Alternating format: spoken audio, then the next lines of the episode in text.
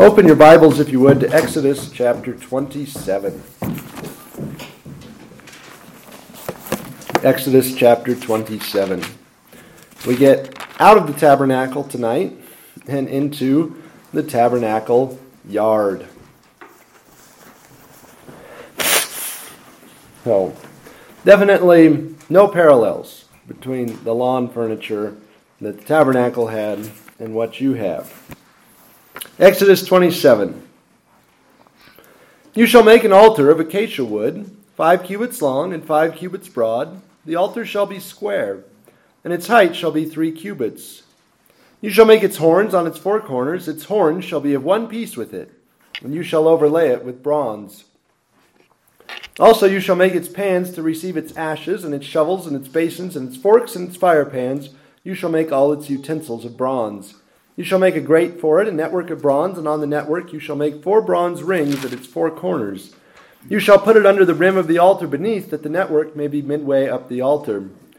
You shall make poles for the altar, poles of acacia wood, and overlay them with bronze. The poles shall be put in the rings, and the poles shall be on the two sides of the altar to bear it. You shall make it hollow with boards, as it was shown you on the mountain, so shall they make it. You shall also make the court of the tabernacle. For the south side there shall be hangings for the court, woven of fine linen thread, one hundred cubits long for one side. And its twenty pillars and their twenty sockets shall be of bronze. The hooks of the pillars and their bands shall be of silver. Likewise, along the length of the north side there shall be hangings one hundred cubits long, with its twenty pillars and their twenty sockets of bronze, and the hooks of the pillars and their bands of silver. And along the width of the court on the west side shall be hangings of fifty cubits, with their ten pillars and their ten sockets. The width of the court on the east side shall be fifty cubits. The hangings on one side of the gate shall be fifteen cubits, with their three pillars and their three sockets. And on the other side shall be hangings of fifteen cubits, with their three pillars and their three sockets. For the gate of the court there shall be a screen twenty cubits long, woven of blue and purple and scarlet yarn, and fine linen thread made by a weaver. It shall have four pillars and four sockets. All the pillars around the court shall have bands of silver. Their hooks shall be of silver, and their sockets of bronze. The length of the court shall be one hundred cubits, the width fifty throughout, and the height five cubits, woven of fine linen thread, and its sockets of bronze. All the utensils of the tabernacle for all its service, all its pegs, and all the pegs of the court shall be of bronze. Let's pray. Father, we ask that you would open our hearts to understand your word. Give me the anointing of your Spirit, the power of your word to proclaim your word to your hungry people. Free us from distraction. Help us to know, to see that sacrifice is the way into your presence, and that your presence is holy. We pray this in Jesus' name. Amen. Well, as with the last chapter, we're long on detail and short on drama. But there is nonetheless very much a spiritual lesson in this chapter, too. There's a physical item of furniture, the bronze altar, and there is basically a landscaping item, a fence that goes around the perimeter of the tabernacle. It's just a cloth fence, right? For a tent, you have a cloth fence, not a wooden fence. And this fence uh, defines the shape, the scope of the courtyard. The altar teaches that you can't enter God's presence without blood sacrifice. And the courtyard teaches or shows God's holiness by physically setting apart an area of territory to belong to Him. The altar shows we can't enter God's presence without sacrifice, blood sacrifice. The courtyard shows what holiness is like, that there is an area that is God's area. The altar was unmissable. You approach the fence from the outside, you see merely a privacy fence. Uh, interestingly enough, some construction sites and other uh, unsightly things in our country are required to have this same sort of cloth fence that can't be seen through. They're usually hanging on some kind of metal framework. But you would just see white cloth fence, five cubits high or seven and a half feet high. a rather tall fence, too tall to see over, other than that there's some kind of gray building inside. But you come through this gate, this gate that's 20 cubits wide, it's a massive gate, and there is a bare courtyard. The only thing in the courtyard, right in front of you, is this massive flaming bronze altar. It doesn't say exactly where the altar was, except that it was probably somewhere between the gate and the tabernacle, and presumably placed dead center within the courtyard. So you open the gate, there's the tabernacle, and right in front of you is this little blazing miniature hell. The thing stunk. We talked about that last week, what with all the blood and hair and guts and hides and everything that were constantly being burned on it. It wasn't like they had a touchless automatic car wash in the wilderness wanderings that they could run it through twice a day. It was filthy. And in addition, it had flames shooting out of it and animals burning on top of it. Yet you had to walk around it to get to the tabernacle door. This thing was not small. Five cubits by five cubits, seven and a half feet by seven and a half feet, roughly half the size of a short car. You know, a Volkswagen bug, something like that, a little two seater. This is a pretty large object. God is clearly making a statement with this flaming altar, and the statement is there is no access to my presence without blood sacrifice. This is my house. You come in only through this flaming altar on the front steps. Death and fire consuming the dead are the way in which you, sinful priest, will come into my presence. The only way. There's no back door on the tabernacle, no side door, no way to get into the tabernacle without walking right by the flaming bronze altar of burnt offering. The lesson was unforgettable, and it was taught in a very lavish way. The entire institution of the tabernacle was designed to employ one whole tribe, one twelfth of Israel, eight and a half percent of the available people. That's a huge proportion of the workforce employed about this one small institution to show that only through the death and fiery consumption of an innocent lamb can you or I or anyone enter the presence of God. Now we need to familiarize this a little bit. Right? Something that existed in the desert 3500 years ago, it can be a little odd. But imagine that your next door neighbor built an altar right on the sidewalk from the street to his front door. Now, he put this right in the middle of his yard. And you had to walk around it to get there. And every morning and evening, without fail, he sacrificed and burned up a lamb on this altar. You would probably be listing your house for sale as fast as you could. Or imagine, even worse, here in the church, you open the door you walk into the room, you walk into the hallway, and there is this giant flaming inferno with an animal carcass crackling on it every time you come in. Again, you would probably be running, not walking, back to the parking lot, getting in your car and saying, Let's find a different church. Sacrifice is expensive. Sacrifice is unsanitary. Sacrifice is gross sacrifice is utterly opposed to the spirit and the climate of the modern world. And sacrifice is part of true religion. This is the reality of sin. Sin destroys, sin wrecks, sin ruins, sin obliterates. And to deal with sin, this blood sacrifice is necessary for the worshiper to come in, lay his hand on the head of the animal to identify with the animal, and say, this animal represents me.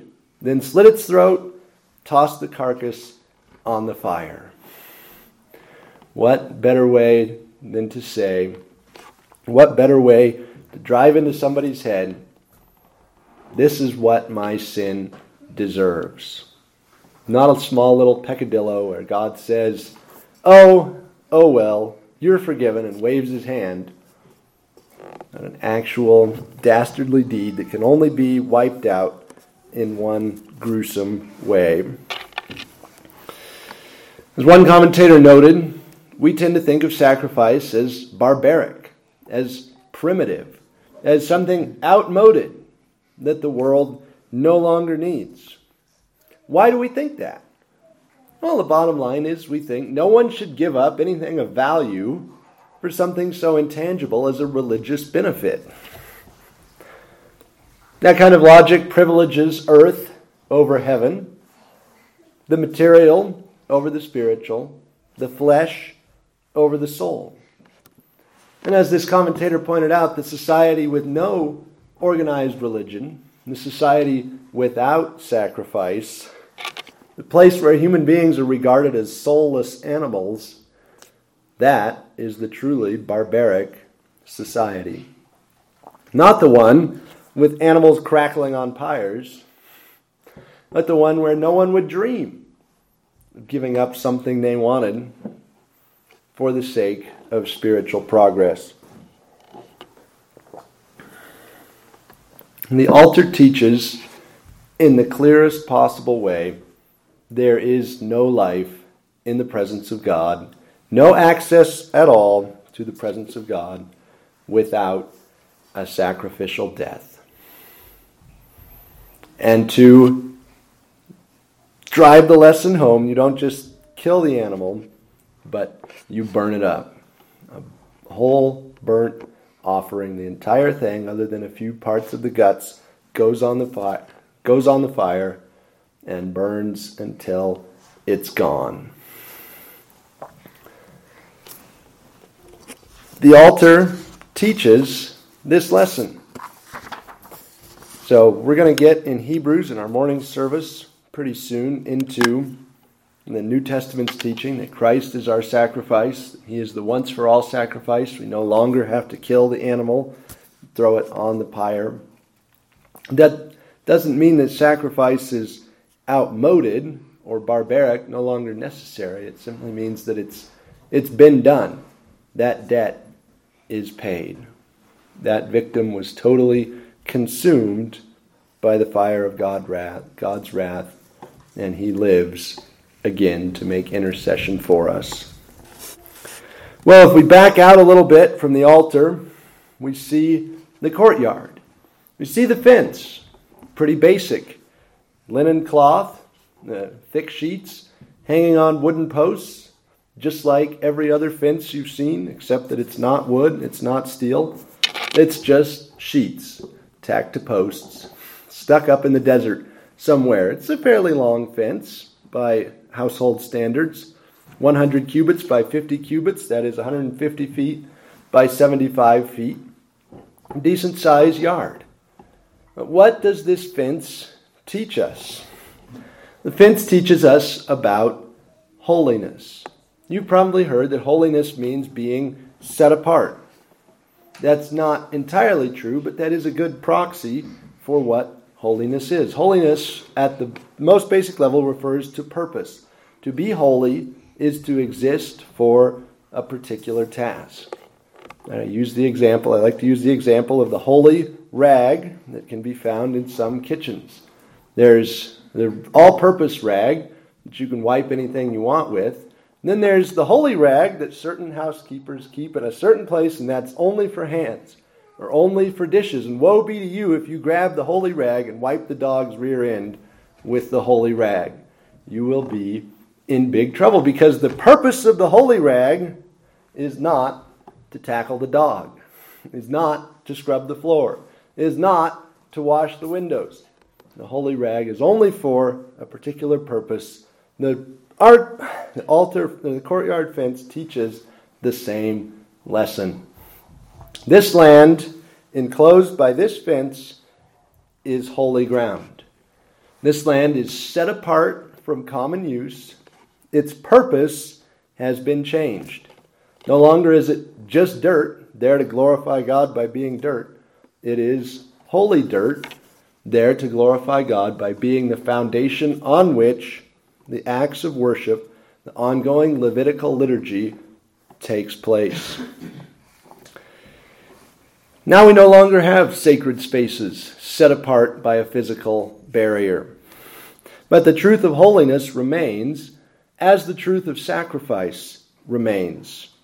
We become holy not by ducking through a curtain and standing on enclosed ground. We become holy by going to God through Christ and asking Him to change our purpose and to help us fulfill it. What can you learn about God's holiness from a white linen fence? You can learn above all that it is real. God is truly holy. You can learn that access to God is dependent on holiness. There is no access to God without holiness, as there is no access to God without sacrifice. The Hebrews says, Holiness is that without which no one will see the Lord. If your purpose is not specifically to glorify and serve God, you don't come into God's presence. Only those who are fully dedicated to Him come into His presence. The things closest to God have to exist for Him and no one else. The tabernacle was not equally for God and for Aaron. Right? This is not a roommate situation or a condominium, Latin word which literally means house with. Right? No, this is only, strictly, God's house. The tabernacle was all for God. The fence portion, the courtyard, was not for God and the Levites, it was all for God. And in the same way, if you and I are called to be holy, then our whole life has to be all for God. Your life can't be for God and football, for God and yourself. My life is for God and my favorite fun, or for God and my addiction. No. You're called to holiness like the courtyard, which means you belong entirely to God. You are saved through sacrifice like the altar. Christ is the sacrifice, but he didn't die for nothing. He died to make us holy, to change our purpose from living for ourselves, for sin and Satan so that we would instead live for Him, obeying Him, walking with Him, living with Him, being with Him. Jesus wasn't consumed by the fire of God's wrath so that we could sin and stay away from God's presence.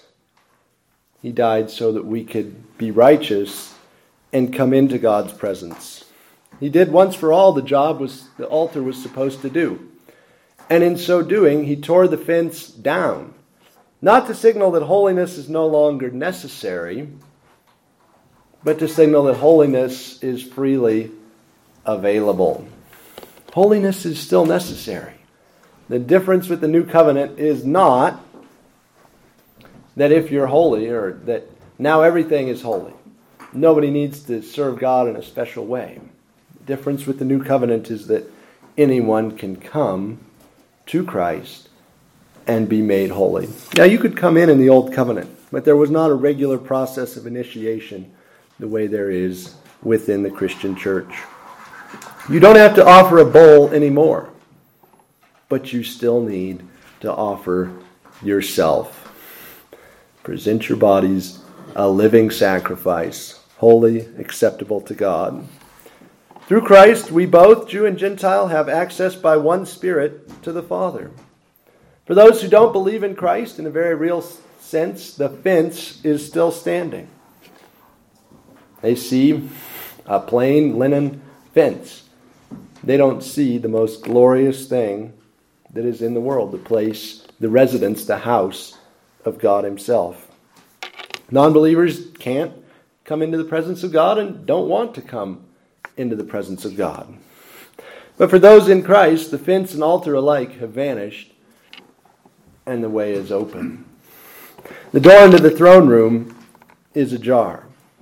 Right? Come and welcome to the Father, to the throne of God and the Lamb. The blood of bulls and goats can't take away sin. A courtyard fence can't make us holy. But Jesus' blood took away sin and made us holy. So come through him to the Father. Let's pray. Father, we ask that you would help us in the altar to see the depths of our own depravity, the reality of our own sin, how gory and yucky and filthy it is. And help us also in the altar to see the glory and magnitude of Christ and the sacrifice that he made for us, the death that he died once for all, the life that he lives now, that he lives for you in perfect holiness. Father, thank you that we are not just in the courtyard, but that we are in the Holy of Holies, brought in there by the great high priest, our leader and Savior. Lord, we pray that you would help us to be in your presence always, to be those pillars who never leave the house of God, but are planted there, ever full of sap and green, to declare that the Lord is upright. There is no unrighteousness in him. We thank you that the altar and the tabernacle already proclaim that, and so did the courtyard. In Jesus' name, amen.